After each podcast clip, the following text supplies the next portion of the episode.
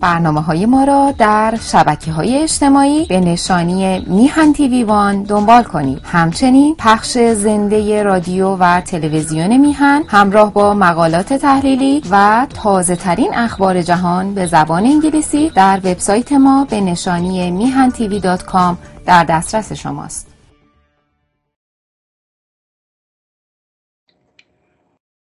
درود به همه عزیزان. امیدوارم که تندرست باشید. و برنامه ای رو که در این لحظه خدمت شما عرضه می کنم درباره چند موضوع مهم مهم مربوط به فرهنگ و جامعه ما هست. نکته اولی که می‌خواستم در, در میان بگذارم این هست که همین گونه که شما هم نیز شنیده اید درباره قرآن سوزی اخیرا خمینی خامنه ای و همچنین سلامی دوباره صحبت کردن و گفتن که بر برابر این خامنی خامنه ای خواسته که فردی رو که این کارها رو انجام داده باید به قوه قضایی کشورهای اسلامی سپرده بشه تا به این ترتیب مجازات بشه. و سلامی هم گفته که چنین کارهایی بدون در واقع مجازات نمیماند و ما در به این خواهیم بود که این فرد رو بگیریم و مجازات کنیم. به یک معنای دیگری این گفته ها به این ترتیب هست که این فرد باید ادام شود باید بمیرد باید در واقع کشته بشه. چرا که بر پایه همون مدلی که خمینی داده بود مسئله فتوا و فتوا هم به این ترتیب که یک آیت الله بزرگ شیعه اعلام می کند که کسی باید بمیرد و از اونجایی که او نماینده الله و امام هست بنابراین حکمش باید اجرا بشود. یعنی حکم آدم کشی باید اجرا بشود. این از ویژگی های اسلام و از جمله اسلام شیعه هست که به صلاح هنر خود شد در آدمکشی می‌خواهد نشان بدهد. که تمام شگرت هایی که به کار می‌برند برای نابودی دیگران برای نابودی مخالفین برای از بین بردن کسانی که به اندیشه و آزادی فکر می‌کنند. خب با توجه به این امر خب تمام نیروهای خود رو بسیج می‌کنند تا چنانچه در واقع این فرد به سیستم های غذایی کشورهای اسلامی به تحویل داده نشود. احتمالا خود اونها این فرد رو در واقع بکشن. چند نکته مهم در این زمینه هست. نکته اول این است که اگر چنین ماجرایی صورت بگیره این بنابراین برپایی خشونت ذاتی در درون اسلام و شیگری هست که انسانها رو می‌خواهد بکشد. چرا که فرد مخالف رو تحمل نمی کند دومین نکته این استش که یک بار دیگر در جهان غرب چهره ایران عزیز ما در واقع کدر می شود و با امر تروریسم دوباره و دوباره در ذهنها جلوگری پیدا می کند و این برای فرهنگ و تاریخ ما پیوسته یک پدیده زشت بوده و این بار هم نیز ادامه همین خطی هستش جمهوری اسلامی در پی گرفته. سومین نکته این هستش که اگر چنانچه این خط یعنی این اقدام توسط جمهوری اسلامی صورت بگیره همون گونه که در حال حاضر هم نشان داده فشاری می‌خواد به وجود بیاره روی کلیه کشورهای جهان غرب و اینکه این جهان غرب و از جمله سوئد اینها کشورهایی هستند که در واقع با افراد ضد اسلام وحدت دارند و به این ترتیب یک فضای قوی ضد در واقع غربی ضد آزادی های بیان به این ترتیب می‌خواهد بپا بکند. و نکته بعدی هم باز در این ارتباط هست که به هر حال تمام کشورهای غربی و از جمله روشنفکران این کشورها چه خواهند کرد؟ خب روشن است که این کار رو یعنی اقدام به کشتار و آدمکشی رو محکوم خواهند کرد. هرچند که ممکنه نسبت به روشی که اتخاذ شده توسط این فرد مورد تایید قرار نباشه ولیکن اینکه به خاطر سوزاندن یک کتاب یک فردی رو جانش رو بگیرید این نمی‌تواند خانایی با اصل حقوق بشر داشته باشد. حال با توجه به این نکاتی که خدمتون ارز کردم این در چارچوب فرضی قرار می‌گیرد که چه بسا این فرد که البته ما نمی‌شناسیم این فرد رو سابقه این رو نمی‌دانیم. ولی به حال اگر چنانچه فرد مستقلی باشه به دنبال اعتراض شخصی خودش این کار رو کرده من از این زاویه در واقع به هیچ وجه به محکومیت فرد نمی‌پردازم. من خودم مخالف در واقع شیوه های این گونه هستم. من طرفدار مبارزه فکری طرفدار استدلال و در واقع تمام ابزار مبارزه فکری من کتاب اندیشه مقاله و در واقع مبارزه فرهنگی است.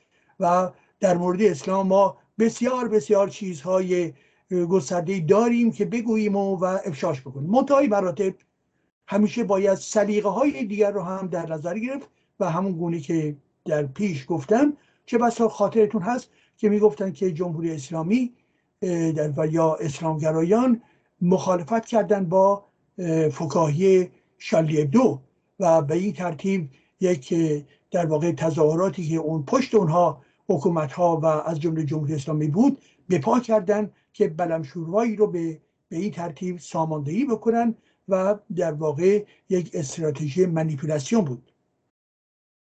حال با توجه به این امر ببینید عزیزان این بنابراین این اقدام مورد سلیقه من نیست ولیکن به هر حال اقدام های گوناگون شیوه های گوناگون رو کسانی که مخالف هستن می‌توانند انجام بدن. من یک به اتوریتی مذهبی یا سیاسی نیستم که بخواهم درس اخلاق بدهم یا حکم قانونی اعلام بکنم که بکنید این کار رو یا نکنید. افراد انجام میدن من میپسندم یا نمیپسندم ولی به یک اصل وفادارم و همانا آزادی اندیشه و از جمله آزادی در هنر و همچنین آزادی فوکایستای شالیبدو که حق داشتن که بگویند و بنویسند و و مسخره بکنند پیغمبر اسلام رو و غیر و خیره البته یک ایده دیگه هم از جانب برخی بر حال روشنفکر اینایی مطرح شده که بله اگر چنین امری یعنی مسئله آتش زدن قرآن منجر به تحریک در واقع افراد فناتیک میشه و بنابراین نباید این کار رو کرد و حتی گفته شد اشخاصی مانند آقای سرکوهی که این امر غیر اخلاقی است که نظر ایشون رو من به هیچ وجه قبول ندارم به خاطر اینکه این نظر در واقع نقطه نظری کاملا عقبگرا هست و به اصل آزادی اندیشه توجه ندارد و اینکه ما مورد پسندمون نیست الزاما نباید در واقع محکوم بکنیم.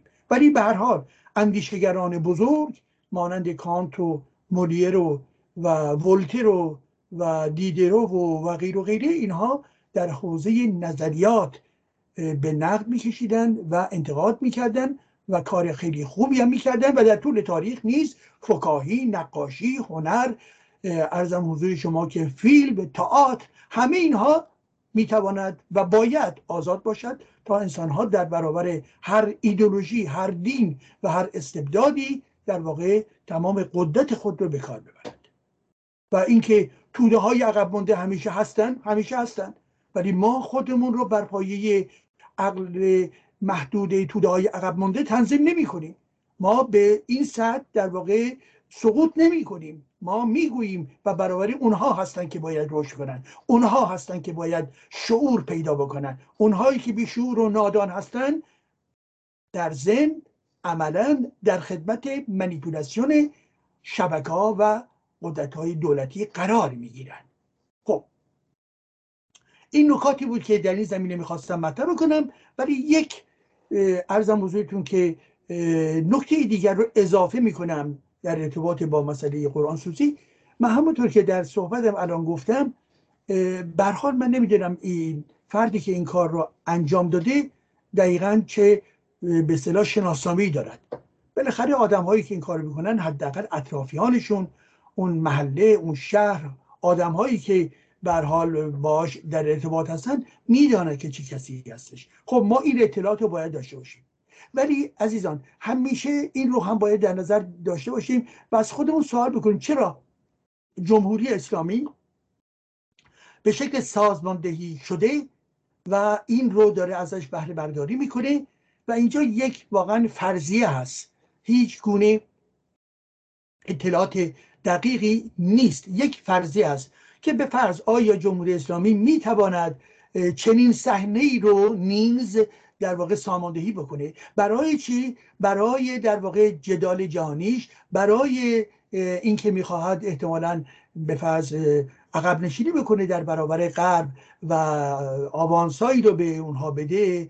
برای چی؟ برای اینکه در واقع خط گم کنه. برای چی؟ برای اینکه بتواند توی توده ها تاثیر بذاره و اونها رو فریب بده و دلایل گوناگون. پس آیا جمهوری اسلامی می‌تواند در واقع سامانده یک چنین اقدامی باشد. به خصوص که ما شنیدیم که این در گذشته در چند به هر حال روز پیش که این فرد از جمله از افرادی بودی که در درون حشد و شعبی به نحوی فعالیت یا در ارتباط با آنها بوده. من نمی‌دانم. ولی به خودش در ضمن غیر مسلمان بوده ولی که با اونها همکاری می‌کرده یه همچین مفاهیم رو مطرح شد. حالا به حال فقط این نکته رو می‌خواستم بیان بکنم که این رو هم در نظر داشته باشیم. به عنوان یک فرضیه که آیا جمهوری اسلامی احتمال داره که پشت این قضیه باشه؟ به لحاظ تمام اهدافش که اگر باشد که در این حالت بنابراین ما خوشیار باید باشیم و در واقع اون چیزی رو که اون می‌خواهد که همه بسیج بشن و این اقدام رو محکوم بکنن و و به یک نوعی حمایت از مسلمانان قربانی شده به صلاح به دست بیاره جمهوری اسلامی و غیر و غیره. این خوشمندی رو ما باید داشته باشیم. ولی به هر حال اینکه رژیم هم حتی پشت این باشد این اصل قضیه که به حال این رو به عنوان یک استراتژی منیپولاسیون جمهوری اسلامی در نظر بگیریم و دنبال روی از جمهوری اسلامی نکنیم. ولی در این حال به هر حال به هر حال این جنبه رو تا اینکه قطعیت پیدا بکنه ما یه علامات سوالی می‌تونیم در کنارش باقی بگذاریم که ببینیم که احتمال داره به صلاح شناسامی ایشون دقیقتر و و روشنتر میشه و یا احتمالا ماجرایی در پشت این به صلاح اقدام وجود دارد. پس به هر حال بنابراین با توجه به اینکه ما در انتظار خواهیم بود یک نکته رو دوباره تکرار می‌کنم عزیزان. اصل برای ما امر مبارزه فکری مبارزه ضد دین مبارزه و یا حتی واژه ستیز. بله حق دارن ایرانیا و هر جای دیگری که علیه این نظام اسلامی حتی ستیز منتها ستیز به معنای نظامیش نیست. ستیز فرهنگی ستیز فر... سیاسی ستیزی به این معنایی که یک مبارزه رادیکال صورت می‌گیرد. به این معنا هیچ ایرادی هم نداره. زیرا اسلامگرایان پیوسته می‌خواهند بگویند که بله شما می‌گویید ستیز و واژه ستیز خیلی بد است و بنابراین ستیز علیه به دین ستیزی رو میگن. نه اینها همه حربه های اسلامگرایان هستش. عزیزان نترسید و بنابراین بگویید انتقاد می‌کنید بگویید نقد می‌کنید بگویید مبارزه می‌کنید بگویید به شکل رادیکال علیه اسلام مبارزه می‌کنید بگویید حتی که ستیز فکری می‌کنید. خب اینها واژههایی هستش که به شما برمیگرده که چجوری محتواشو تعریف بکنید. به هر حال در این زمینه حق همه هست که این مبارزه رو ادامه بدن و شیوه ها هم متفاوت هستش و من به عنوان نمونه در ارتباط با شالی ابدو که پیوسته حامی اون بودم خب عملا ابزار اونها چیز؟ فکاهی است. فکاهی رو یک سری هم دوست ندارن. ولی علاقه دوست داشته باشه یا نقاش چنین می‌کشد و دستش درد نکنه. به خاطر اینکه در ضمن ما باید تابوها رو در واقع بشکنیم و از جمله آنچه که مربوط به اسلام هست یعنی قرآن رسول امام ها آیت الله ها و نمی‌دونم به فقه و غیر همه اینا جنبه مقدس داره و همه اینها رو باید به دور افکند. همه اینها رو باید به دور افکند. این نکته اول. نکته بعدی که می‌خواستم با شما در میان بگذارم اتفاقا به نفی در این بحثم به سلام موضوعش مطرح شد و اونی که قرآن قرآن چه نوع کتابی هست؟ عزیزان قرآن کتابی است که می‌گویند مقدس ولی هیچ گونه تقدسی وجود ندارد. اونها می‌گویند مقدس که بخوان در واقع شامورتی بازی بکنن و سحر و جادو بکنه که من و شما رو تحت تاثیر قرار بدهن بگویند که مقدسه. چرا مقدسه؟ برای اینکه از آسمان آمده. کدوم آسمان؟ آسمان الله. خب این آسمان الله کدام است و خود الله چیست؟ خود الله یه بت بوده. خود الله در واقع در به یک ابژه بوده وسیله بوده و هیچ گونه ارزشی برای ما نداره. آمد در درون قرآن و تبدیل به الله تبدیل به الله قهار و رفت به آسمان ها و, و اون بالاها ظاهرا داره همه چیز رو میپایه خب بنابراین افسانه سازی و بیان نادانی انسان هست وقتی به الله اعتقاد داشته باشد. و بنابراین کتاب الله که بشود چی؟ که بشود قرآن. و اساسا دانشمندان گوناگون در این زمینه نشون دادن که خود قرآن که مجموعی از نوشته های گنگ پاره پاره شده جور جور شده و بی سر و حتی و مجموعی از تیک پاره های داستان هایی که کنار هم چیده شده یک سوره در, در واقع دو تا خطه یک سوره در ارزم حضورتون که 400 به صلاح آیه هستش. و بنابراین معنا یعنی چرا اینطوری هستش؟ برای چی؟ یه واژه میاد میگن علم و وقتی میگن علم یعنی که می‌گوین معجزه است. عجب. یا مثلا در سوره اول که برای نماز هم می‌خوانند و الحمدلله رب العالمین غیر ذالک و در اونجا باز ما می‌بینیم که داره ستایش در در واقع خدا نیست که یا الله نیست که داره می‌ذاره. یه کسی در ارتباط با الله داره چیکار می‌کنه؟ داره در واقع راز و نیاز می‌کنه. داره خواستای خودش رو داره مطرح می‌کنه و به این ترتیب معلوم نیست که این حرف الله یا حرف محمده.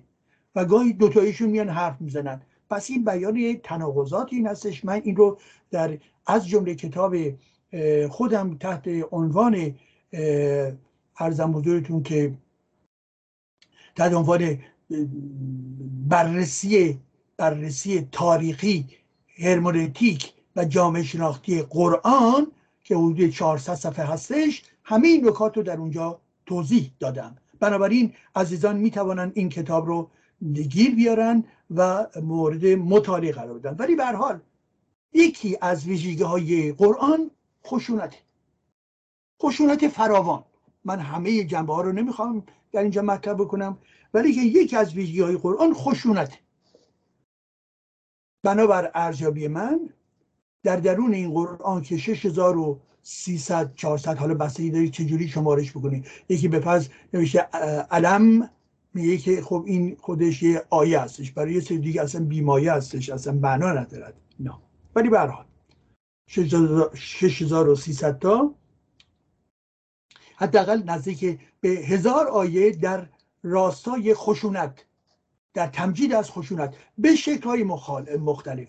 خشونت به شکل جنگ خشونت به شکل در واقع به جهنم فرستادن خشونت به شکل در کشتن خشونت به شکل زدیت و تنبیه زنان خشونت به شکل زدیت با کفار و با یهودیان و غیر و غیره حدود هزار مورد در درون قرآن خشونت حالا اسلامگرایان میآیند و می‌گویند بله بله بله این قرآن پر از در واقع صلح دین اسلام دین صلح اینها همه مزخرفه چنین چیزی واقعیت نداره که.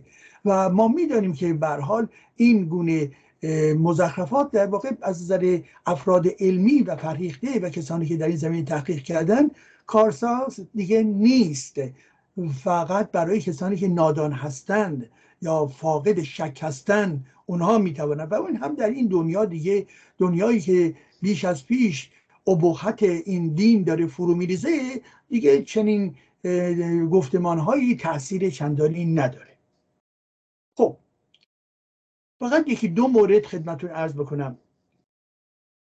از میان آیه های جنایی یعنی یه بخشی هستش که بهش میگن آیه های جنایی. قرآن سوره التوبه آیه 123 یا ایها الذین و آمنو و غیره ای کسانی که ایمان آورده اید کافرانی که نزد شمایند را بکشید تا در شما درشتی و شدت را بیابند و بدانید که خدا خداوند با پرهیزکاران است. این این آیه 123 هستش. شما نگاه کنید. این آیه ای کسانی که ایمان آوردید یعنی طرفداران خود الله و محمد رو داره میگه. یعنی کسانی که تبدیل به عبد شدن تبدیل به برده الله شدن. کافرانی که نزد شما شمایند. یعنی اطرافتون کافرهایی هستن. کافر یعنی چی؟ یعنی بدون دین. کافر یعنی چی؟ یعنی بدین بدون دین الله. کافر یعنی چی؟ کسی که در واقع تردید داره و قبول نداره. کافر یعنی چی؟ مخالفین محمد. همه این چیزا درست عزیزان من. برای که در خود قرآن هم به گرایش های گوناگون افراد گوناگون کافر رو میبنده. و وقتی که کافر رو میبنده یعنی اینکه حتما این جاش توی کجاست؟ جهنمه. جهنمه. در چه موقعی؟ پس از این دنیا. در آخرت. یعنی آخرت که خود الله نشسته اینا رو میندازه توی چی؟ دیگه جهنم. خب. به این ترتیب می‌گوید ای کسانی که ایمان آورده اید کافرانی که نزد شمایند یعنی بس ببین جاسوسی بکن کسانی که به محمد و الله اعتقادی ندارند و قرآن رو دوست ندارند و این حرفا اینا کافرانند کافرانی که نزد شما هستند چه بسا در خانه شما باشن چه بسا در دوستان شما باشن در کشور شما باشن. چیکارشون بکنید بکشید. بکشید. وقتی وقتی که این مطالب رو برای اسلامگرایان میگی میگن چگونه مثلا نه تفسیر شما نمی‌فهمید. تفسیر آمده در قرآن آمده میگه بکشید. قاتلو. قاتلو. اگر چنانچه الکفار باشید. خب. بنابراین میگه بکشید تا در شما درشتی و شدت را بیابن تا بفهمن که تو یه گردن کلفت هستی. تا بفهمن که تو طرفدار علی و محمد و غیر و هستی و در واقع مانند جاهل ها هستی. مانند یک آدمکش واقعی هستی. بنابراین تا در شما درشتی و شدت را بیابند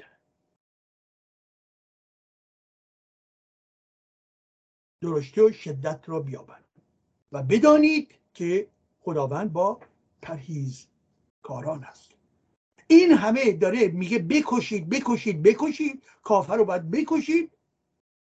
بعد میگه که بدانید که خدا یعنی همون الله منظورمه. یعنی اینجا در همیشه واژه الله رو در واقع باید به کار برد. برای که واژه خدا برابر الله نیست و این الله بسیار بیرحم و ستمگره. بنابراین در ترجمه ای که به فارسی هست معمولا آوردن خدا خداوند. نه فرق داره. خدایی که در درون اهورام بسر در اهورامزدا و در درون ارزم حضورتون که گات ها هستش خیلی فرق می‌کنه با این اللهه این الله با خدایان هندویست خیلی فرق می‌کنه. این الله با الله به صلاح خدای مسیح خیلی فرق می‌کنه. به خاطر اینکه در واقع جلاد این خدا این الله جلاده الله جلاده پس بنابراین توجه فرمودید که از این گونه آیه ها به شکل های مختلف زیاد هستش. البته اسلام گرایان میگن که نخیر اجازه بدید. اگر گفته کشته بشود کسی به خاطری که در جنگ بوده و جنگ هم دیگران شروع کردن و برابری من بعدم گفته که خب حالا اینا رو بگیریم و بکشیم. حالا وقتی من دارم قربه پیدا کنم در واقع اون اسرا رو باید کشت. و حالا شما نگاه بکنید در کجای جهان امروز در واقع این خانایی دارد. و حتی با همون دوران گذشته هم. کوروش که به کشورگشایی پرداخت آدم کشی نکرد. در 2500 سال پیش. ولی محمد 1400 سال پیش حجاز و قبیله می‌کشد می‌کشد می‌کشد و اسلامگرایان میگن شما نمی‌فهمید. این کشتن کشتن نیست. یه چیز دیگه ای هست. خب؟ اجازه بدید یه دونه دیگه هم براتون بخونم یه آیه دیگه براتون بخونم. و اون آیه هستش که در سوره محمد هست. البته در آیه های گوناگون از آیه مربوط به نسا گرفته به بقره گرفته. هر آیه رو که می‌خوانید درش خشونت یک ثوابه. کشتن به جهنم انداختن فلان بساینا مثلا این هستش که اون کسانی که به جهنم میرن بعدن خب اون خود اون الله اونا رو در اونجا می‌کشه. ولی ولی این الله در همین زمان در همین روی زمین هم از اونجایی که می‌گوید من همه جا هستم اونم باز هدایت می‌کنه که همه جا دخل آدم ها رو بیارن. و زمانی که در واقع خوشش میاد به موقعش رسیده به تمام تروریستای اسلامی میگه اره حرکت بکنید و و آدم ها رو بکشید. یعنی برای بنابراین این الله همینجا دوست داره خون ریزی بکنه هم کجا در آخرت. آخرتی که وجود نداره البته. ولی که خب بر حال این الله چنین حرف می‌زنه دیگه. و این الله بیان این هستش که یه آدمکش واقعی هست. اینجا که در برید به اصطلاح در آخرت گیر میافتید. بله. حالا قرآن در سوره محمد آیه چهار. چه می‌گوید؟ جمله عربی فعضا شروع میشه بود بعد میگه چون با کافران روبری شدید گردنشان را بزنید. چون آنها را سخت فرو فکندید اسیرشان کنید. سخت. ببندید. اسیرشون بکنید و با تناب یا هر چی که هستش ببندید. آنگاه یا به منت آزاد کنید یا به فدیه تا آنگاه که جنگ به پایان آید. یعنی بنابراین در یه شرایط جنگی هم هست که محمدیان علیه مخالفین که اون می‌گوید اینها کافر هستند و چه بسا متعلق به دینهای دیگه هم بودن. بنابراین میگه تا آنگاه که به جنگ جنگ به پایان آید. و این است حکم خدا خود الله. و اگر الله می‌خواست از آنان انتقام می‌گرفت ولی خواست تا شما را به یکدیگر بیازماید. یعنی اگر الله می‌خواست از همون ابتدا همه اینا رو میکش حالا شما رو داره میازمایه که چی؟ که شما رو در واقع کارآموزی بده که شما تبدیل به آدم کش بشید. و آنان که راه خدا در راه خدا کشته شدن اعمالشان را باطل نمی کنند و غیره. خب پس بنابراین اینجا به ظاهر در یک شرایط جنگی هستش. شرایط جنگی باشه یعنی تمام قبایل گوناگون یکی علیه دیگری می جنگیده برای این چفاول بکنه و محمد هم بخشی از در واقع خاندان قریش هست که حتی با خود افراد قریش هم در جنگ بوده ثروت های اونا رو می‌خواسته بدزده و همچنین ثروت های قوم یهود رو و دیگران رو و پیوسته در حال چی بوده؟ کاروان دزدی کاروان ها بوده. این محمد دزدی کاروانی حرفش بوده. شغلتون چیه؟ دزد کاروانه. شغل چیه؟ آدم کشی می‌کنم. شغل چیه؟ میتون توی چی؟ جهنم. اینها شغل های پیامبر اسلام هست پس ببینید که میگه گردنشون رو بزنید. حالا حتی جنگ هم هست. اونا هم یه مقدار کوتاه آمدن برای که اینجا اشاره به این هستش که بنابراین آنگاه یا به منت مثلا اگر آزادشون بکنید و در این تا آنگاه که جنگ به پایان آید چیکار کنید؟ حالا میگه که اینها رو که کنارشون هستید روبروتون هستن گردنشون رو بزنید. این همون که شمشیر زلفقار علی بود و یا شمشیر محمد بود سر این آدم رو باید زد بعد اینا میشن افراد مقدس برای ایرانیان برای مسلمین. آی مسلمین ایرانی این گونه باورها زشته. شما متمدن نیستید اگر به چنین چیزهایی رو باور دارید. نگویید بله بله پیامبر اسلام. پیامبر اسلام یا غیر اسلام این پیامبر یک قاتل است. خب بنابراین دوستان عزیز می‌دانید و این نکته بگویم در این زمینه و پایان بدم. یکی از در واقع جنایات بزرگ بزرگ خود محمد و علی ابن ابی طالب ماجرای قریزه هستش. قریزه چی بودش؟ یه قوم یهودی بود که به ریاست کعب بود و اینها در واقع کسانی بودن که اعرابی بودن که در گذشته به یهودیت گرویده بودن. به طرف های یسرب یعنی مدینه و این حرفا زندگی می‌کردن. محمد پیوسته در جستجوی این بود که چپاول کنه قارت بکنه. و در این ماجراها از جمله جنگ هایی که به حال او انجام داده یکی جنگ بدر یکی احد جنگ خندق هست و غیر در این جنگ ها از جمله از جمله کسانی که در مقابلش قرار داشتن ابو سفیان بود. و ابو سفیان در واقع از مخالفین محمد بود. یهودیا که در یک جلالی حال قرار گرفته بودن و قبلا به محمد گفته بودن ما کنار تو هستیم ولی که وقتی که با ابو سفیان وارد مذاکره شدن بنابراین با ابو سفیان نزدیک شدن و به محمد در واقع پشت کردن گفتن نه. به دنبال این خلاصه جنگی که انجام پذیرفت این جنگ منجر به این شد که محمد پیروز بشه و ابو سفیان شکست بخوره و همچنین در این شکست یهودیان که با او بودند بنابراین اون جزو شکست خوردگان بودند. محمد دید این اوضاع خیلی جالبه و مناسبه براش. چیکار کرد؟ گفتش که غیر از بچه ها و زن ها رو که به اسیری می‌گیریم افراد مرد و همه رو باید قتال کرد و چیکار کرد؟ و اینها رو به راحتی باید کشت. اینها به ما وفا نکردن. حالا ببینید زمان جنگ اونها در واقع شکست خود رو پذیرفتن. ولی محمد میگه که از اون جایی کینه ای هست مثل خمینی و مثل خامنی اینها از یک در واقع کاتگوری هستن.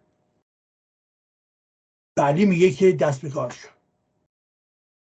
یارانشون این افراد رو می آوردن جلوی اینها و علی شمشیر زن هی کله ها رو می برید کله ها رو می برید کله ها رو می برید بر اساس منابع گوناگون تعداد این یهودی ها رو که کشت یعنی کشت سربرید رقمی که داده شده از 500 نفر تا 900 نفر هست.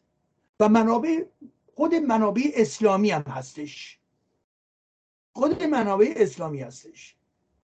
بنابراین ببینید عزیزان این حالا مثلا اسلامگرایان اولی که می‌گفتن که بله خوبه.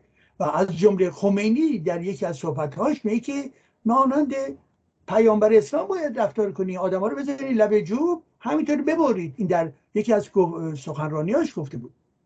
سید, سید محمد حسین تبا تبایی اونایی که بهش میگن فیلسوف و این حرفا. موافق بوده و می‌گوید داره در تفسیری که می‌کنه می‌گوید دیگه تردیدی جایز نبود و جهاد بود. باید آدم ها رو میکشتیم. در کجا؟ در تفسیر المیزان.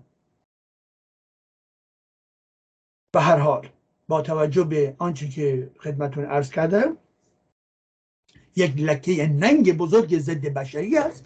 که به این ترتیب توسط پیامبر اسلام و علی ابن ابی طالب صورت می‌گیره و بنابراین امروز اسلامگرایان در واقع گاهی اوقات میشه خجالت می‌کشن ولی در دل اونها چیزی که روشن و, روشن و روشن هست همینی که محمد و علی حق داشتن یهودی ها رو بکشن. دین اسلام یک دین ضد یهوده. در این حالی که میگه یهود کتاب که دارای کتاب هستن ولی در قرآن یه جاهایی به اونها نزدیک میشه و یه جاهایی شدیدن اونها رو دیگر به عنوان کافر می‌شناسه و تمام ماجرایی هم که در واقع اسلامگرایان علیه اسرائیل دارن از زاویه ضد یهودی دارند. و همچنین بخشی از روشنفکران ما اونا خیلی علیه اسرائیل می‌زنن به خاطر چی؟ به خاطری که مشترک بودن با فلسطینی ها و نمی‌دونم خود برخی عرب ها و و خود در واقع آخوندهای ایرانی و اینها وفادار هستند و در واقع وقتی که علیه اسرائیل صحبت می‌کنن در واقع جنبه ضد یهودی اونها هست که داره حرف می‌زنه و عمل می‌کنه. عزیزان. مردمان یهود در گذشته مانند دیگران بودن.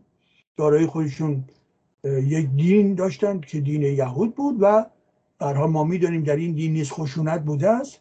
ولی در حال در ارتباط با تمام قبایلی که بوده و غیر و غیره و این ماجرا به همه قبیله ها و به صلاح گرایش شده که در این بخش از خاور میانه عملا به اونها اقوام ساکن این منطقه بودند.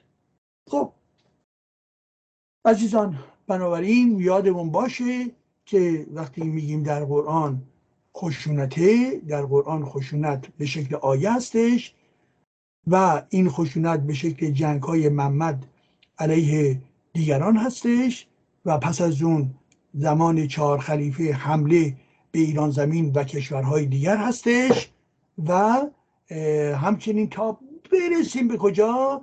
برسیم به در واقع انقلاب شوم 57 و تمام کشتارهایی که اسلامگرایان کردن و همچنین داعش و همچنین تمام جریانات تروریستی همه اکثر اونها اسلامگرا هستند اسلامگرا. چرا؟ به خاطر اینکه رابطه ای با چی داره؟ با قرآنشون رابطه داره.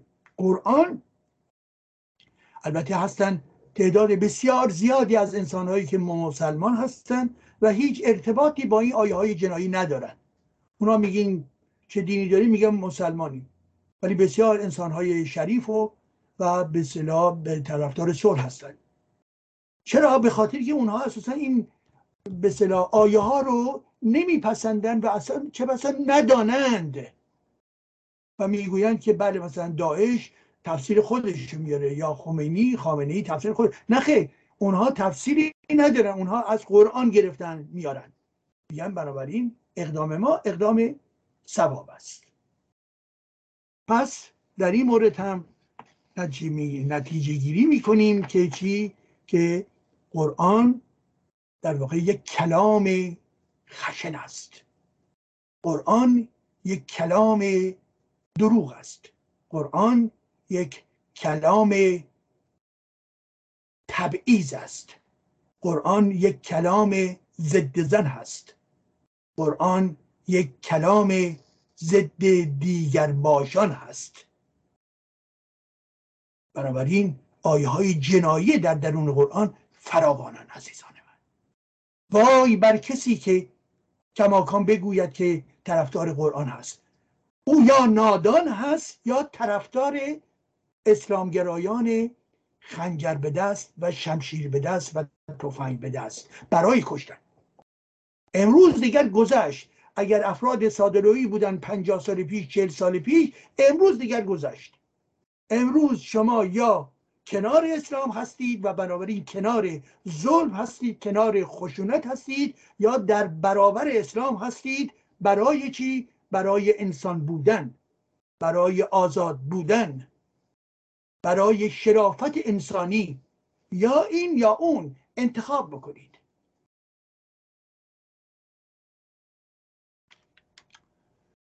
خب این هم نکته که می‌خواستم با شما در میان بذارم یک مطلب دیگری عزیزان.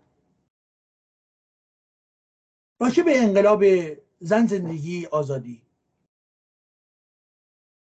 انقلاب مسا واجه هایی که ما می توانیم به کار ببریم برای این انقلاب من از همان ابتدا حسم و درکم و استدلالم بر این بود که این انقلاب چیست؟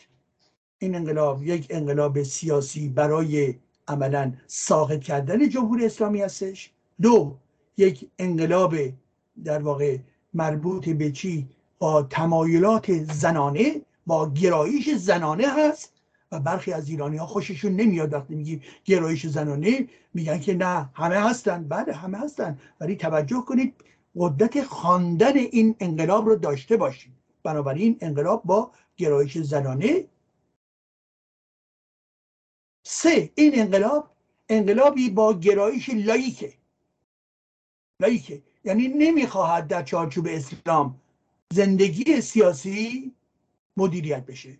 مخالف حضور دین در درون نظام سیاسی و همچنین مخالف حضور دین در نظام آموزشی هستند. پس بنابراین این انقلاب در ضمن لایک است. این انقلاب یک ویژگی دیگری هم دارد. خاطرتون هست در طول این حدود ده ماهی که گذشت جنبش ایران در ایران جنبش های گوناگون در استان های مختلف ناموزون بودن. یعنی یه جا بیشتر بود یه جا کمتر بود و غیر و غیره. درست؟ ولی همه اون روستاها و شهرها و شهرستانها و استانهایی که به درون این مبارزه آمدن همشون صدای واحدی داشتن. از سنندش تا زاهدان تا تهران تا رشت تا تبریز سقز قوم مشد اهواز.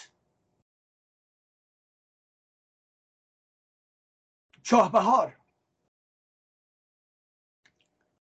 صدای مشترکی داشتن. یعنی یکی اینکه جنبش همه بخشای جامعه رو در بر گرفت و محتوای شعارهایی که مطرح می‌کرد در جای دیگه باستاب پیدا می‌کرد به اونها هم همون شعار می‌دادن. و از جمله می‌گفتن که از زاهدان تا تهران یا از کردستان تا بلوچستان. همه اینا پیام ها کدی. کدی هستش که چجوری این انقلاب کنار هم قرار گرفتن. دارم چی رو میگم در اینجا؟ یک ویژگی دیگری که این انقلاب انقلاب ملی است. نه تنها در جغرافی ایران اتفاق میفته نه تنها تمام شهرها و روستاها و شهرستانها هم نوا هستند همون شعارها رو مطرح می‌کنند. و در زم و در زم عزیزان چرا انقلاب ملی است؟ برای منافع و مصالح کشور ما میهن ما به پا خواسته. جمهوری اسلامی یک نظام اهریمنی و در واقع مستعمراتی. برای بنی هاشم داره کار می‌کنه. برای رانتای کلان آخوندها داره کار می‌کنه. نه مصالح ملی. این انقلاب نگاهش به کلیت و مصالح ایرانه. و به این ترتیب هست که ما باید دقت بکنیم این واژه ملی و از جمله دکتر جواد تباتبایی این مطلب رو نیز مطرح می‌کنه که می‌گوید در واقع در انقلاب مشروطه انقلاب ملی بود ولی خب به سرانجام نرسید ولی انقلاب 57 انقلاب ملی نیست انقلاب امتی هست. و این انقلاب انقلاب ملی است و او درست می‌گوید. پس بنابراین عزیزان این انقلاب آزادی اگر می‌خواد استقلال اگر می‌خواد برای یک بخشی از جامعه نیست. و نشون داد اونایی که پانتورکیست و پانکوردیزم و غیره غیره هستن و سعی می‌کرد از سوء استفاده بکنن و عمده اینایی هم که بلندگوها بودن در خارج از کشور بودن در داخل ایران ما چنین صداهایی رو نشنیدیم. بیشتر همگرایی ها رو دیدیم و هم شعارهای مشترک رو شنیدیم. بنابراین این گونه کارزهای کارزارهایی که در خارج از کشور بود و پشت برقی هم برخی قدرت های منطقی و و جاسوسی غیر بودن و بخشی حتی از خود رژیم بود که ایجاد تفرقه بکنه بنابراین عملا بیانه شکست این شعار بود. پس اون چه که مهم هست اینه که تاکید بکنیم این انقلاب انقلابی ملی هست. و ما باید ادامه بدیم در حمایت برای پیشرفت و ادامه کاری انقلاب. انقلاب شکل خیابانی دارد و شکل اعتصاب دارد و شکل سر گورهای نازنین فرزندان ما دارد و همچنین در مغزها و همچنین در سوزاندن هجاب ها و همچنین در اخلاق رایج و همچنین در یک اراده ای که خودشو در این لحظه داره نشان می‌دهد. این انقلاب ادامه دارد. یادتون باشه. مطلب دیگه رو که می‌خواستم با شما در میان بگذارم در ارتباط با یکی از بزرگان عرضم حضورتون که جامعه شناسی است. یکی از بزرگان جامعه شناسی و اون هم پیر بوردیو. پیر بوردیو. و پیر بوردیو در واقع که در سال عرضم حضورتون که 2002 درگذشت دارای سرطان بود در 72 سالگی. سرطان یقه خیلی ها رو می‌گیره. باید همیشه دقت کرد رفت پیش پزشک آزمایش داد و همیشه برای آزمایش ها انسان ها نگرانن. ولی که به حال بهتره که تا یه حدود نگران باشید تا اینکه بخواهید نبینید بعدا تبدیل به یک هیولا بشود. ولی به حال نگران نباشید به خاطری که کار پزشکی پیشرفت های بزرگی کرده و به این ترتیب هستش که هرچه زودتر این گونه بیماری ها شناسایی بشه به نفع انسان ها هستش که بیشتر بتوانند زندگی بکنن البته امروز ما علم های علم جدیدی نیز داریم تکنولوژی های جدیدی نیز هست که با انتلیجانس ارتفیسیل و همچنین علم ژنتیک که بر اساس برخی نظریات این علم ژنتیک می‌تواند نشان بدهد که در چند سال بعد پنج سال بعد ده سال بعد 15 سال بعد فلان فرد چه نوع بیماری هایی می‌تواند رشد بدهد؟ خب در ضمن نگران کننده البته هستش ولی به هر حال کار علم دارن انجام میدن. ولی آنچه که مهمه اگر هم در واقع این نما رو می‌بیند که در پنج سال یا ده سال بعد به فرض دارای یک سرطان بشود خب حتما اقدام هایی هم در نظر می‌گیرن که چگونه این مسئله رو در واقع تحت کنترل قرار بدن ولی به هر حال دور نرویم به وضعیت خودمون توجه بکنیم از علم پزشکی استفاده بکنیم به امید اینکه هرچه بیشتر زندگی بکنیم. به هر حال پیر بوردیو هفتاد دو ساله بود که مرد. و خوشبختانه برخی متفکرین هستن که زنده هستن. اون یه متفکر بزرگی مانند بوردیا خب همیشه آدم حس می‌کنه خب جوان بود. گرچه جوانان نبود ولی که به حال می‌توانست هنوز زنده باشه به خاطری که ادگار مورن فیلسوف و جامعه شناس معروف فرانسه چند سالش الان؟ الان حدود 102 سالش هستش و آفرین آفرین. و هنوزم نه اینکه وابسته از نظر راه رفتن نه. هوشش سر جاش هستش حرکتم خوب می‌کنه و بنابراین یک شانسه شانسی هستش که 102 ساله بتواند هنوز زنده باشد و و روپای خودش عمل بکنه. اگر شرایطی باشه که شدیدن فرد از هوشش در واقع دور شده باشه و وابستگی جسمی داشته باشه و این حرفا خب زیاد جالب نیست. ولی چنین شرایطی که هنوز سر پاش هستش بر حال جالبه و من امیدوارم که ماها هم به همین ترتیب باشیم. شاید چه می‌دونم صد و بیست سال زندگی بکنیم. ها البته شوخی دارم می‌کنم عزیزان. ولی به حال لذتی هست در زندگی کردن. زندگی خیلی خوبه. من زندگی رو خیلی دوست دارم عزیزان من. و شما هم بسیاری از شما هم به همین ترتیبه. دگرانی ها گرفتاری ها همیشه وجود دارد. و ولی کن قدرت روحی و روانی انسان وقتی قوی باشه و انگیزه های قوی زندگی در خودش داشته باشد و همیشه نقش مثبتی در زندگی داشته باشد و خانواده و دوستان جالب و زیبایی در کنارش باشند و در یک فضای دموکراسی هم زندگی بکند همه اینها در واقع به اون کمک خواهند کرد. پس بنابراین آنچه که مهم هستش زندگی رو دوست بداریم. به حال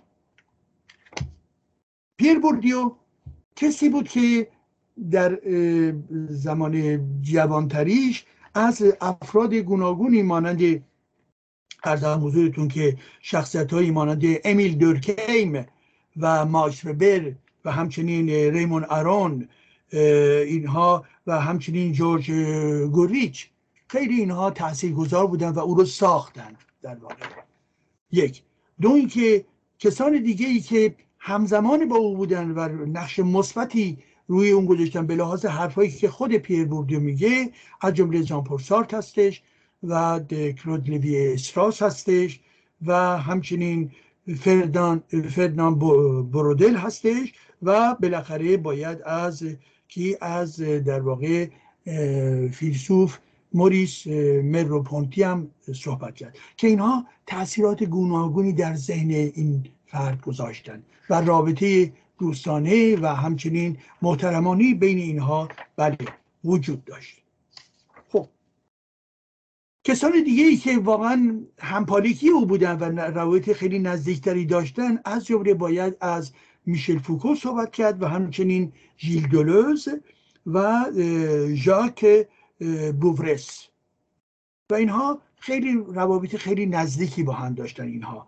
و اینکه خود در واقع بوردیو اومد و در به اصطلاح Collège de France به حال پست گرفت به اعتبار همراهی و تلاش های همین گونه انسان ها بود.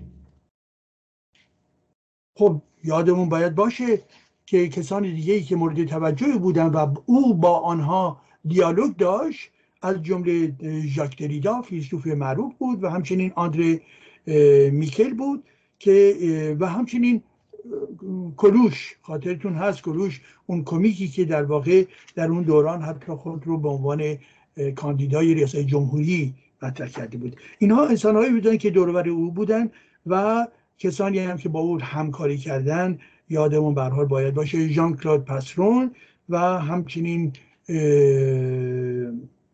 بولتانسکی از جمله افرادی بودند که با او هم پیاله بودند و و کار مشترک می‌کردند و و غیر و غیره. بنابراین ویژگی او این هستش که از تمام این شاخهای فکری تحصیل میپذیره و در ضمن از مارکسیسم تاثیر گرفته از استرکتورالیسم تاثیر گرفته و اینها در واقع منجر به این میشه که خودش در واقع میشه گفت یک مکتب خاص خودش هست پیر بوردیو.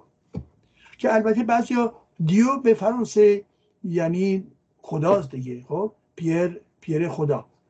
حالا یه واژه دیگه هم هستش که در فرانسه دیون و برای یک بازی با کلمات بعضی کردند و می‌کنن و به جای اینکه بگن پیر بوردیو بلکه می‌گوین پیر بوغ دیون یعنی اون جنبه خدایی رو به شکل دیگری به حال معرفی می‌کنن. ولی اون چی که واقعا کارهای گوناگونی البته من در یه دوره خیلی محدود در ارتباط با یکی از پروژه‌ای که او داشت در ارتباط با یک اکیپی که به پا کرده بود با اونها همکاری محدودی داشتم و اون هم در ارتباط با ارزم حضورتون که یکی از کتاب های معروف تحت عنوان لمیزر دو موند یعنی در واقع فقر جهان یا فلاکت جهانی یا جهان. همچی چیزی هستش که دنیای اون زمان فرانسه رو به قول خودش دنیای خاکستری اون زمان که در واقع رنگ خاکستری داره و نه به صلاح آدمایی هستن که به شدت فقیر و نابود شده هستن و نه انسان هایی که دارای به موقعیت اجتماعی و اقتصادی خیلی بالایی هستن. این قش ها قش هایی هستش که اون بهشون می‌گفت اینها در یک دنیای در واقع خاکستری قرار دارن. چرا که او یک کتاب قطوره و در این زمینه اکیپ های گوناگونی کار می‌کردن. خب حالا چرا اینو گفتم؟ به خاطر اینکه همیشه به این برنامه من در ضمن باید یه جنبه های آموزش هم داشته باشه. من به لحاظ شغلی که دارم دانشگاهی برها نمی‌توانم از خودم از واقعیت خودم جدا بشوم. و این مطلب رو فقط می‌خوام در این لحظه با شما مطرح بکنم. در ارتباط با چی؟ در ارتباط با یکی از مفاهیمی که در واقع او یعنی به صلاح پیر بوردیو به صلاح تبیین کرده بود. به عنوان یک فکر به عنوان یک مفهوم تبیین کرده بود. و اون چیز و این در این چند جمله خلاصه می شود. ببینید ببخشید واژه فرانسه رو میگم به به فارسیش هم میگم بلافاصله. یکی ما داریم capital économique. capital économique یعنی سرمایه اقتصادی. خب اینو بسیار گفتند و و می‌گویند و قبل از پیر بوردیو هم همیشه گفتند که واژه capital économique یا سرمایه اقتصادی جنبه دارایی ها و ارزش های مادی و اقتصادی هستش که انسان به وجود بیاره منتها سه واژه یا اصطلاح دیگری هست که به طور خیلی مهم بوردیو هست. که در این زمینه تاثیرگذار بوده و تبیین کرده. و این سه اصطلاح یک. capital social یعنی سرمایه اجتماعی. دو capital culturel یعنی سرمایه فرهنگی.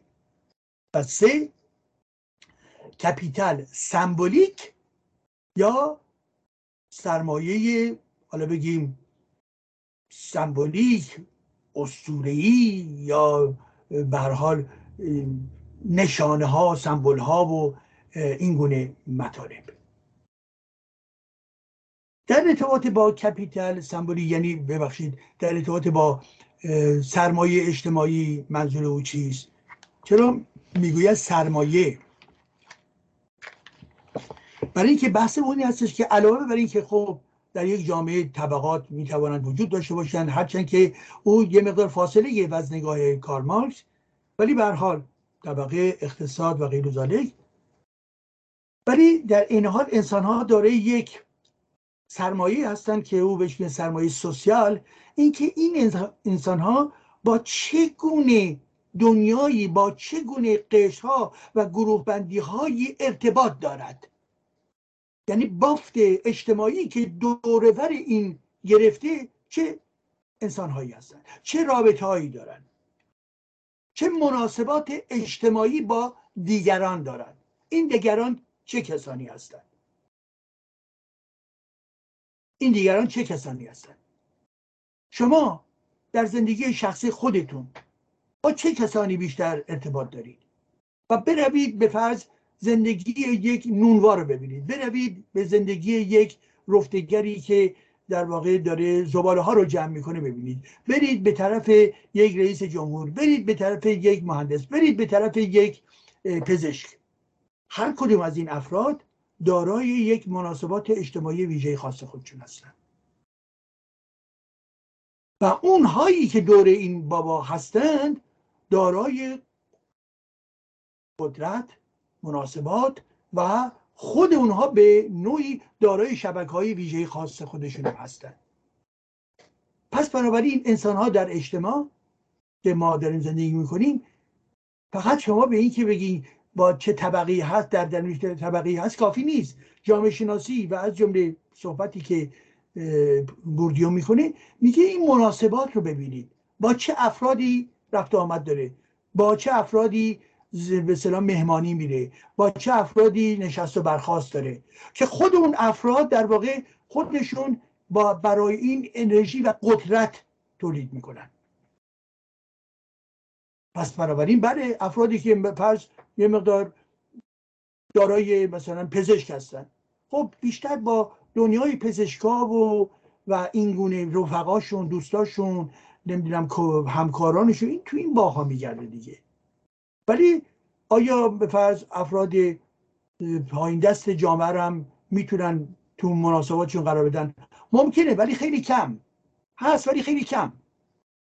یعنی اون گرایش های اصلی رو ما باید ببینیم که چه بافت اجتماعی به دور این بابا به وجود میآید یک جنبه یک کاپیتال کلتورل و اون اینکه این انسان ها در ضمن دارای چه سرمایه فرهنگی هستند سرمایه فرهنگی به این معنا.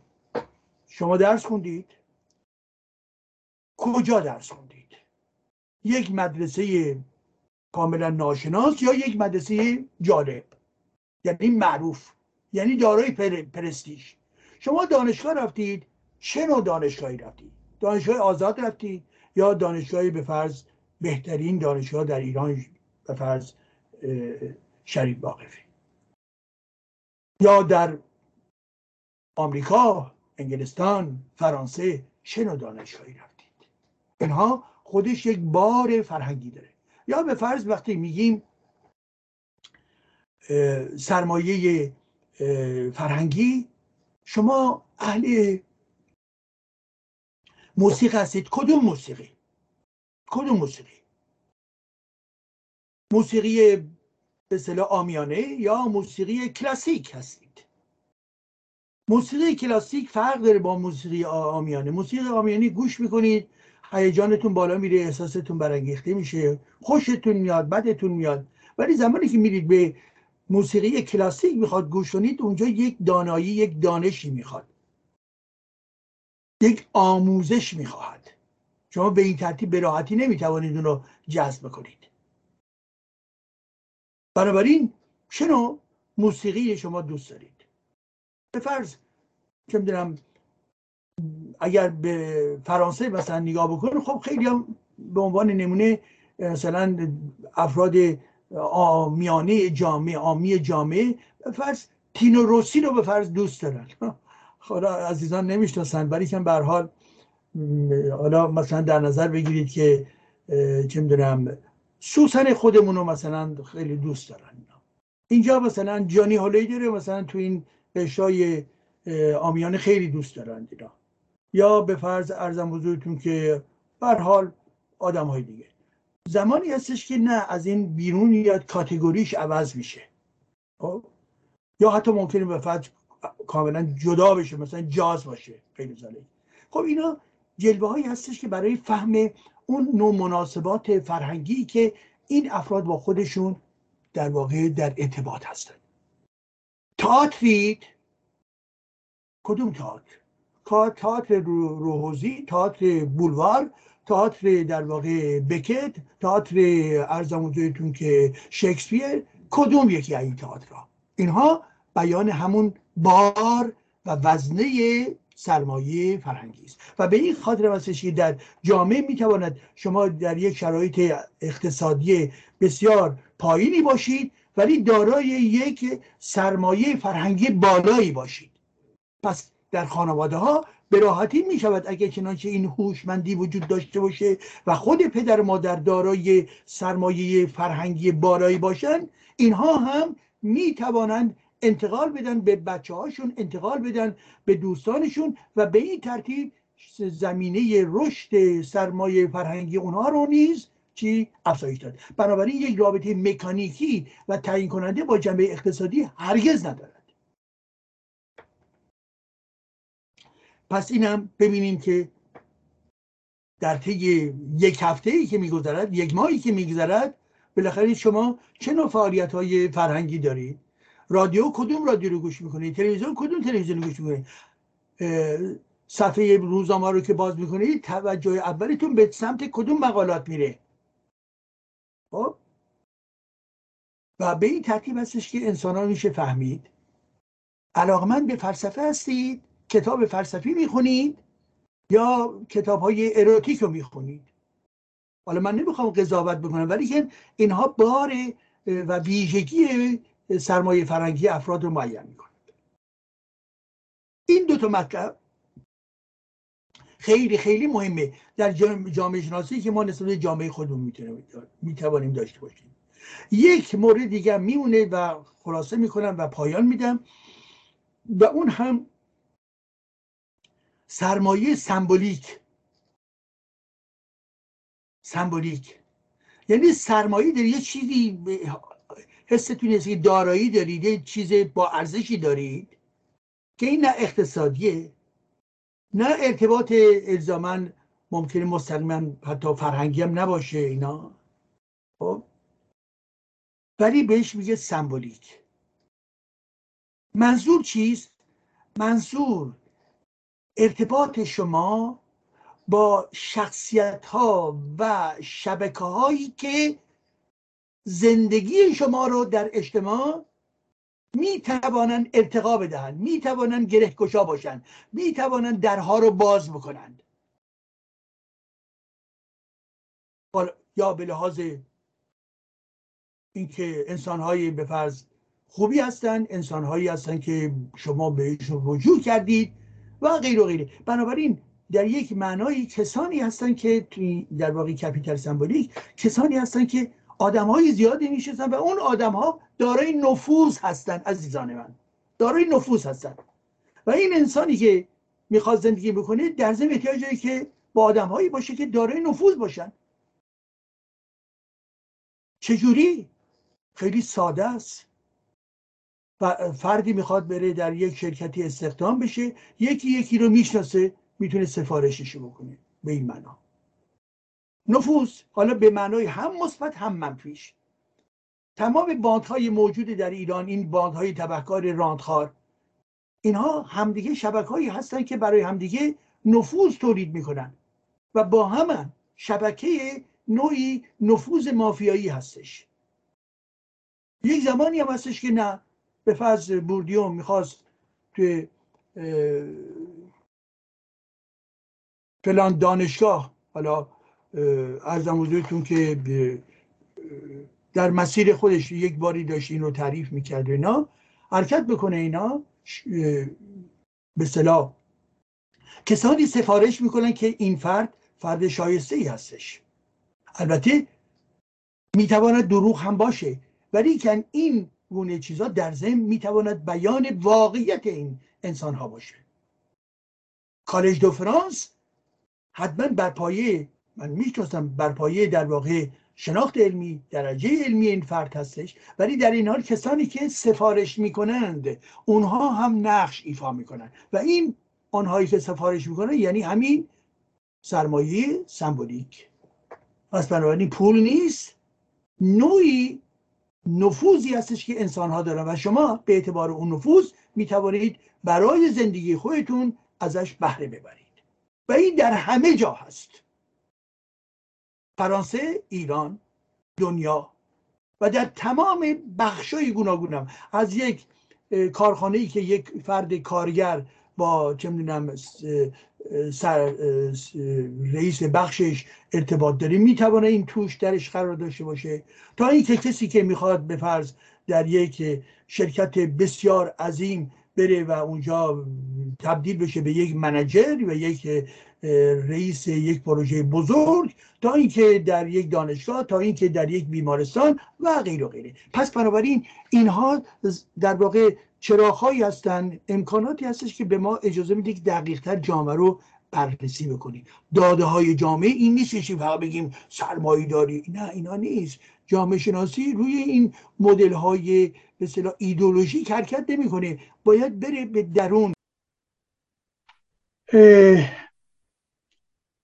دوستان گرامی به دنبال بحثایی که در بخش پیشین با شما مطرح کردم به این نقطه رسیدم که به حال در عرصه علوم انسانی جامعه شناسی یکی از رشته های مادر هست و در این زمینه نکاتی رو مطرح کردم در ارتباط با پیر بوردیو که اگر چنانچه دوستان ندانند یا او رو نمی‌شناسند در اینجا عکس او رو به نمایش می‌گذارم با یکی از کتاب های او و بنابراین این شخص که همونگونه که در پیش هم گفتم در سال 2002 در واقع فوت می‌کنه و به این ترتیب برای اینکه خلاصه بکنم و در ذهن عزیزان باشه سه نکته مهم رو پیر مطرح می‌کنه سرمایه اجتماعی سرمایه فرهنگی و سرمایه سمبولیک. سرمایه اجتماعی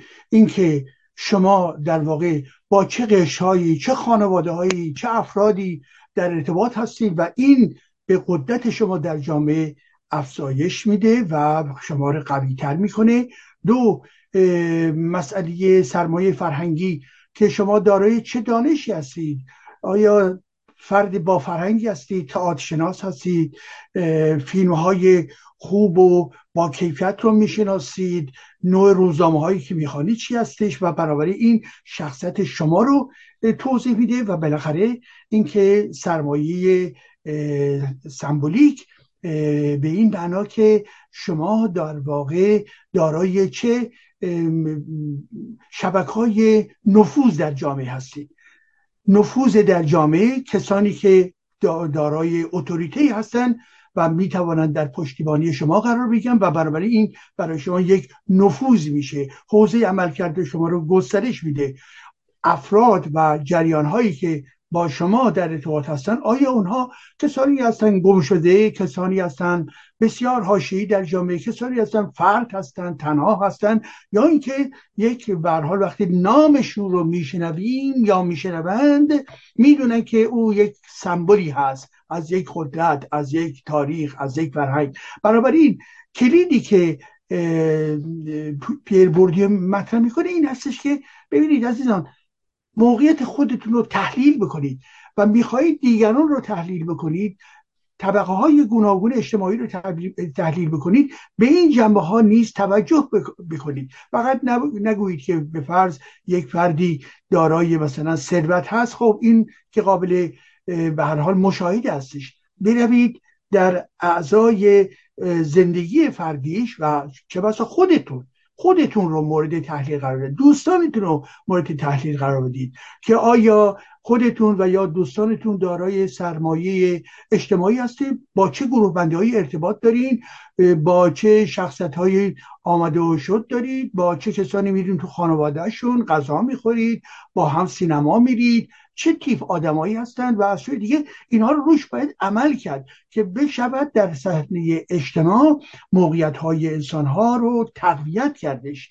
و یا اینکه سرمایه فرهنگی. شما اگر پیوسته در جستجویی هستید که به فرض مذارت می‌خوام به فرض مثلا در دوران گذشته می‌گفتن فیلم های به فرض آبگوشتی یا فیلم های بسیار آمیانه. خب این شخصیت رو بالا نمیکشاند. کسی که دارای ادبیات هست دارای تئاتر هست ارزم حضورتون که هم حافظ و خیام رو می‌شناسه هم شکسپیر رو می‌شناسه هم بکت رو می‌شناسه. این یک بار دیگه ای داره. بنابراین شما با کسی که صحبت می‌کنید یک کلیدی در دست, در دست شما هست که این سه مورد رو یعنی سرمایه اجتماعی سرمایه فرهنگی و سرمایه که او فرد رو در واقع مورد تحلیل قرار بده و این برای شناختن ما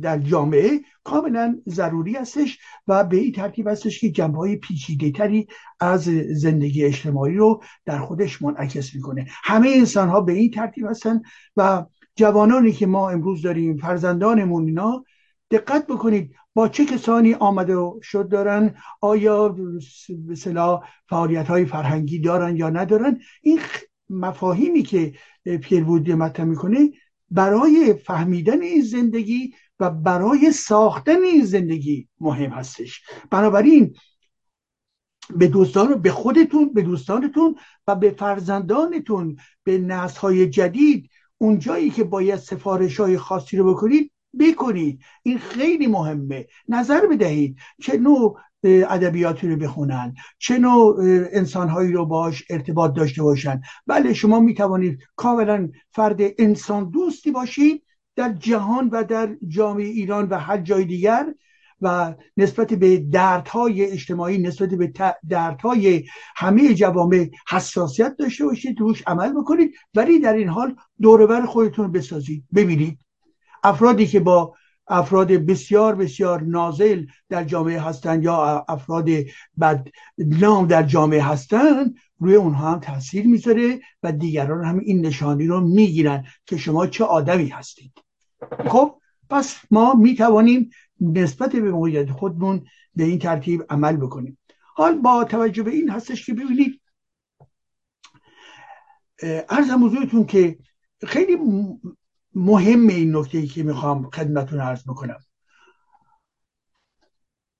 دانش کارش چیست؟ دانش علم. فیزیک شیمی مکانیک ارزم بزرگتون که الکترونیک و پزشکی و غیر و غیره. دانش جهان من و شما رو نو می کند مدرن می کند دانش به جهان من و شما ابزارهای جدیدی بهش میده که انسانها بتوانند در واقع با رفاه بالاتر و به شکل مدرنتر زندگی بکنند. پس ویژگی دانش در چیست؟ دانش ابزاری برای زندگی باید باشه. ابزاری برای پیشرفت انسان و ترقی جامعه باید باشد. پس این در ارتباط با چی؟ با علم هستش. و هر جامعه ای که دانشگاه داره و علوم مختلف در اون دانشگاه به شکل سیستماتیک آکادمیک و دقیق مورد مثلا تدریس هستن یکی از پایه های امروز و آینده اون جامعه و نخبگان در واقع دانشمندی که اون جامعه احتیاج داره رو خواهد داشت و به این ترتیب یکی از پایگاه های لازم برای تحولات جامعه خود رو فراهم کرده است. یک. دو در زمین هنر. در زمین هنر. هنر چیست؟ اگر گفتم که علم دانش مدر می‌کنه و شرایط رفاه و ترقی و فراهم میاره هنر قادر یک زندگی دیگری. زندگی پارالل یا موازی و یا حتی یک واقعیت یا حقیقت دیگری رو بسازد. یعنی هنر یک نقاش یک نویسنده یک ارزم حضورتون که بازیگر یک فیلم کاری که می‌کنن در این زمینه در حال ساختن به اعتبار قدرت هنری و قدرت در واقع حافظه خودشون عملا دنیای جدیدی رو برای شما تولید می‌کنن. این دنیا دنیای همیشگی شما نیست. دنیای موازی هستش. که این دنیا می‌تواند در چارچوب یک رمان باشد. می‌تواند در چارچوب تخیلات یک نقاش باشد. می‌تواند در چارچوب یک فیلم بسیار بسیار قدرتمند و زیبا باشد. پس این چیزی که پدید آمده خلق شده یک دنیای جدیده و این رو به این اعتبار می‌توان گفت یک واقعیت جدیدی هستش که بر واقعیت جهان ما افسوده شده. و در درون این دنیای هنر آنچه که کلید هست ذهنیت آزاد انسان ها هست.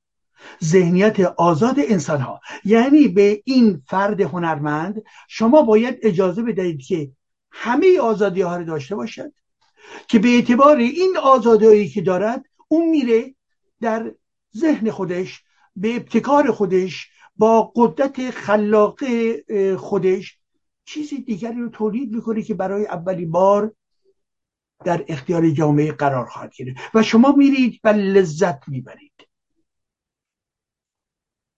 وقتی که به عنوان نمونه یک تابلو امپرسیونیست نگاه می‌کنید خب برای شما یک پدیده اگر ما نشناسیم خب ممکنه درک نکنیم.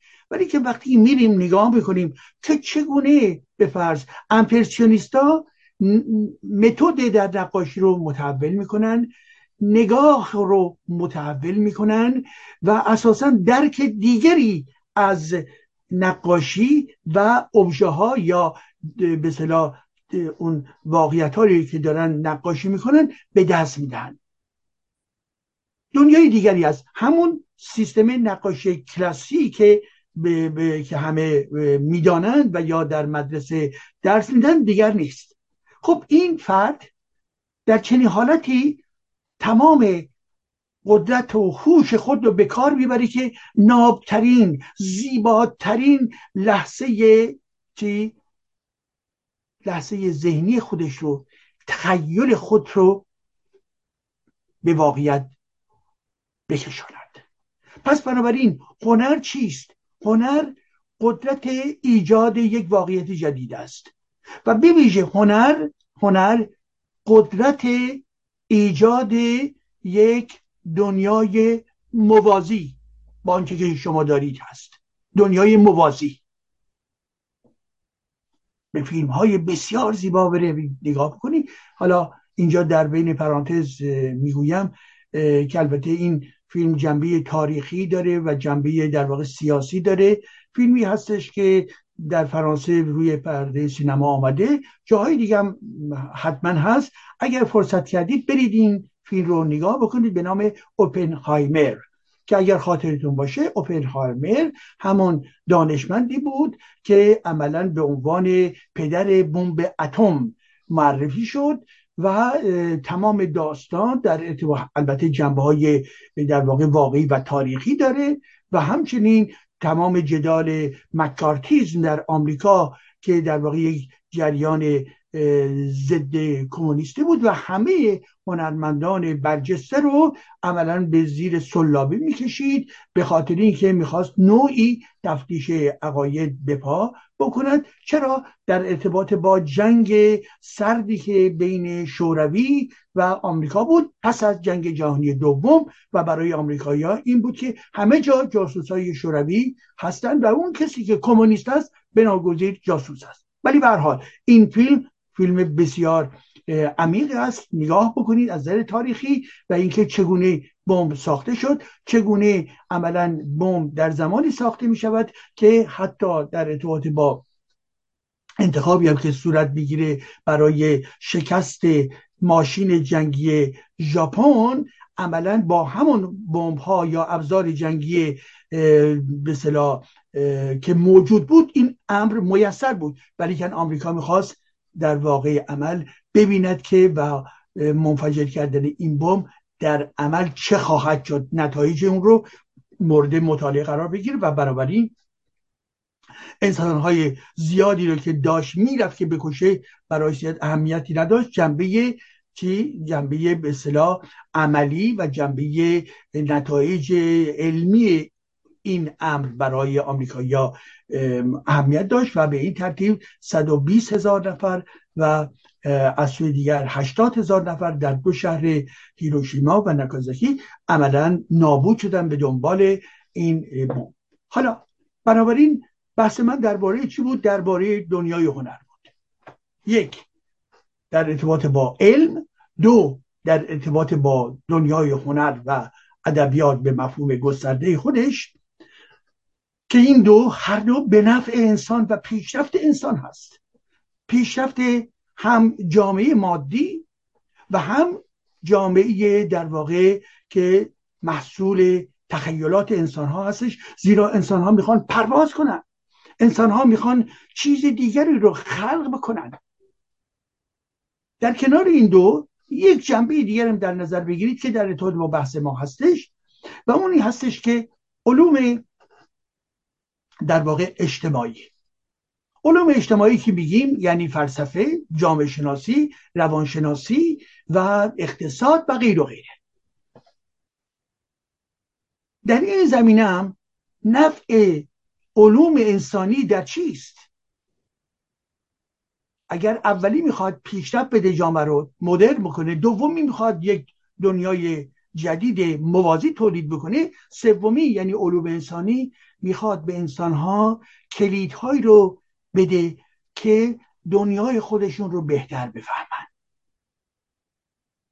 پیچیدگی های مناسبات انسان ها رو بهتر بفهمند و برای خودشون یک دورنمایی رو ترسیم بکنند ببینید شما اگر فقط در دانش صرف باشید به کامپیوتر به ارزمون مکانیک به هر گونه چیزهایی دیگه. اگر فقط در اینجا باشید الزاما دارای دورنما نیستید. دورنمای شما در ذهن اون دورنمایی هستش که برای جامعه بشری چه تحولی و چه در واقع پیشرفتی رو سراغ دارید. خب؟ به این خاطر هستش که ما یادمون باشه گفته شده که دانش بیروح می‌تواند تولید مرگ بکند. دانش بیروح دانشی که روان ندارد. دانشی که روح و روان ندارد می‌تواند دانش کور برای کشتار باشد. برای نابودی باشد. پس خوب است که روی دانش شما سوار بکنید یک معنایی رو. این معنا چیست؟ این معنا برمیگرده به کیفیت اجتماعی جامعه شما. حالا کیفیت اجتماعی جامعه شما چیست؟ باید فهمید. پس بله در این جامعه کسانی هستند که دانشمندن دو کسانی هستند که هنرمندن و سه کسانی هستند که جامعه شناس اقتصاددان روانشناس آنتروپولوژ انسانشناس و غیر و غیر هستند و این شاخه سوم هم به ما کمک می‌کنه که جامعه رو بهتری بهتر بفهمیم. مشاهدات گوناگون برای همه فراهم هستش. ولی کافی نیست. لحظه ای برای تفکر لحظه ای برای اندیشیدن و رفتن در پشت مناسبات همیشگی هست. در پشت مناسبات چه میگذرد؟ و این مستلزم چیست؟ مستلزم دقت تحلیل بررسی آمارگیری نظرخواهی فرضیه سازی هیپوتز سازی و تبدیل میشه به یک کتاب جامعه شناسی. تبدیل میشه به یک نظریه در زمینه انسان شناسی و غیر و غیره. و در این حال که در این زمینه چنین انباشت به صلاح شناخت انسان هست در این حال انسان ها نیازمند یک دورنما هستند. دورنما ما برای چی زندگی می‌کنیم و در این زمینه در زمینه علوم انسانی یکی از رشته هایی که به خصوص به انسان ها کمک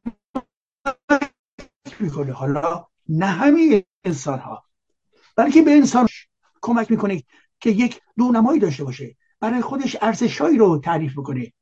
در این زمینه فلسفه است.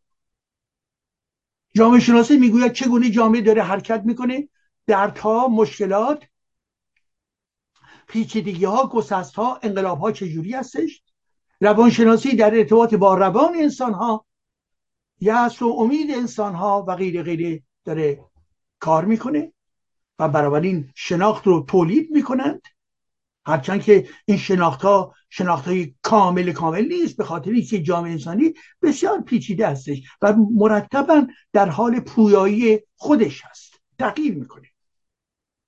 پس بنابراین در بخش سوم این هستش که علوم انسانی علوم انسانی در مجموعه خودش و از جمله فلسفه برای چی؟ برای اینکه ما چه جامعه ای رو می‌خواهیم. شما چه جامعه ای رو می‌خواهید؟ دلتون می‌خواد ایران پس از افتادن جمهوری اسلامی چه جامعه ای باشد؟ کدوم جامعه جامعه ایدال شما هستش؟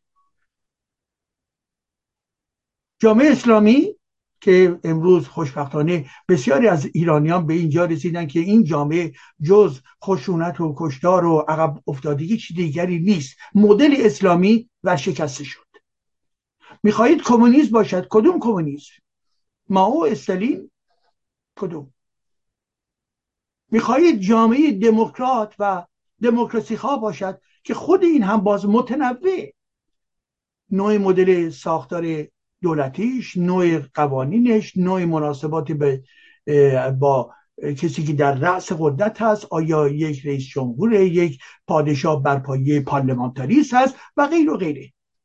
ولی من و شما برای اینکه حس قوی برای زنده بودن از نظر اجتماعی. برای اینکه حس مثبتی داشته باشیم نیازمند چی هستیم؟ نیازمند دورنما فردی که سرش رو در زیر ماسه می‌کنه فردی که فقط به لحظهش فکر می‌کنه نمی‌تواند دارای دورنمایی باشد. و بنابراین نمیشه پروژه ساخت. نمیشه گفت از اینجا میریم به برای مسافرت و از این طریق و اون طریق رد می‌شویم. جامعه دورنما می‌خواهد. و بنابراین نخبگان سیاسی باید چنین دورنمایی رو بدهند. منتها نخبگان سیاسی همه پرهیخته نیستند.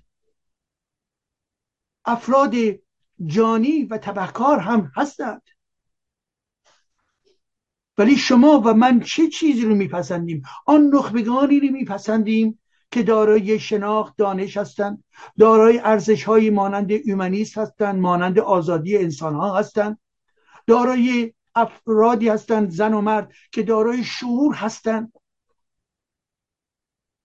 گفتمان فلسفی رو می‌فهمند گفتمان اقتصاد رو می‌فهمند و دور هستند از خرافی گرایی های مانند جمهوری اسلامی انسان های با شخصیت.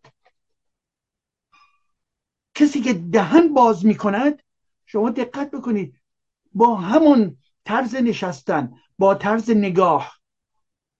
و اولین کلمه و جمله که از دهان او بیرون میآید تون صدای او و نوع کلمات و اون نکته ای رو که داره مطرح می‌کنه بلافاصله تمام شخصیت او رو اوریان می‌کند. اوریان می‌کند بلافاصله. کسانی که شناخت علمی جامعه شناختی دارن حتی با نگاه به چهره انسان ها نوع منششون نوع لباس پوشیدنشون بلافاصله می‌توانن به شکل بسیار گسترده از شخصیت اون فرد مطلع بشن پس بنابراین من و شما در ضمن نیازمند این هستیم که دارای فرهیختگانی باشیم دارای رهبرانی باشیم دارای الیتی برای گرداندن جامعه باشیم که اون جامعه بتواند دارای امیدها به سوی یک دورنمای خوب مثبت بزرگ باشد. شما نگاه بکنید رهبران به فرض افغانستان چه های گندی هستند؟ اینها انسانها رو می‌کشند. یعنی در وقتی که شما به این افراد نگاه می‌کنید یا وقتی که شما نگاه می‌کنید که جمهوری اسلامی تمام این عناصری که در رأس گذاشته لیاقت اینها کجاست؟ شعور اینها کجاست؟ لباس پوشیدن اینها در واقع متعلق به حجازه. حرفشون متعلق به حجازه. لات هستند مداح هستند. کوچکترین واژگان علمی از دهان اونها بیرون نمی آید اغده های جنسی دارند. اهل لوات هستند اهل قلمان هستند. مدافعین خمینی هستند با اون لذت جویی نسبت به بچه ها و بنابراین عمق این جنایتکار رو به این ترتیب اونها هم می‌شناسن. ولی همه ساکتن. زیرا برخی از اونها چنین هوسهایی دارن چنین کارهایی رو دارن. ببینید بنابراین اینها یک مشت لجن هستن. لجن! پس بنابراین من و شما وقتی رهبرانی می‌خواهیم رهبرانی با ارزش های مدرن. که حرف اولی که داره مطرح می‌کنه به دل شما میرشیند و به شما احساس غرور و سربلندی میده که ما دارای برها نمایندگانی هستیم که جزو بهترین نمایندگان این جهان کنونی هستند. بلدن حرف بزنند معدب باشند. دارای دانش هستند. پس به این ترتیب این آدم ها از کجا میآیند بیرون عزیز من؟ از کجا میآیند بیرون؟ ببینید دانشمند همه دو دانشمند ما داریم. کسانی که در کار تکنیک قوی هستند ولی می توانند در خدمت فاشیست قرار بگیرند در خدمت خامینی قرار بگیرند و همینطور می توانند در کنار مردمان باشند و مانند برتن راسل باشند. هنرمندان بسیاری از هنرمندان درد مردمی دارند در ارتباط با جامعه ما. زیبا هستند بزرگ هستند ولی هستند در واقع هنرمندان لاشی که در خدمت استبدادن در خدمت خامنی هستند. ببینید وقتی که خامنی جلسه شعر می‌ذارد مشت مزدور رو میاره در درون اون سالن خودش بهبه و چهچه می‌کنن. به عنوان در واقع یک همون مدل های سلطان های گذشته رو داره تکرار می‌کنه که در واقع تمایلات نارسیسیک و دینی خودش رو چیکار بکنه؟ آبیاری بکنه. اینها هنرمند نیستن. هنرمند آزاده. هنرمند کسی هستش که نسبت به هر مستبدی قلم خودشو در میاره هنر خودشو به کار می‌بره. خب بنابراین هنرمندان به این ترتیب گرایش های گوناگون دارن. حالا اونهایی که می‌خوان فرماندهی یک جامعه رو داشته باشن مدیریت یک جامعه رو داشته باشن اونها از کجا میآیند بیرون؟ از دل علوم انسانی میآیند بیرون. از دل علوم انسانی چه نوع تربیتی در چه خانواده مسلمه در چه فرهنگی و چه رشته هایی رو؟ و بنابراین اینها کسانی هستند که هم قدرت علوم سیاسی دارن هم قدرت علوم اجتماعی رو دارن و هم درک مربوط به چی؟ مربوط به ارزش های بزرگ انسانی مانند ایمنیز مانند آزادی و غیر و غیره دارن و در ضمن دورنما رو می‌سازن. دورنما. یک جامعه بدون دورنما کوره. و یک جامعه با دورنما به چی بستگی داره؟ به کیفیت نخبگان اون جامعه. در واقع دینی نخبگان نظامی نخبگان جانی همین ها در واقع اینها کسانی هستند که بر زیان جامعه عمل می‌کنن و دشمن جامعه هستند به این ترتیب در اینجا بحث خودم رو به پایان میرسونم و اون اینکه یادمون باشه عزیزان من در جامعه ما باید انسانهایی باشیم که دارای در واقع آرزوهای بلند انسانی هستیم و به خصوص ما کشور ما با تاریخ بزرگش با تاریخ بسیار پرتلاطمش در ما کشور ما مستحق چی؟ جایگاه بلندی در این جهان هستش. میهن خودمون رو ما پیوسته دوست داریم. از شوونیزم پیوسته در واقع حذر می‌کنیم. ولی در این حال در عین دوست داشتن اومانیسم و انسانگرایی به آزادی انسان ها و آشتی بین انسان و طبیعت همیشه و همیشه فکر می‌کنیم و برای این امر تلاش می‌کنیم. سپاس از شما.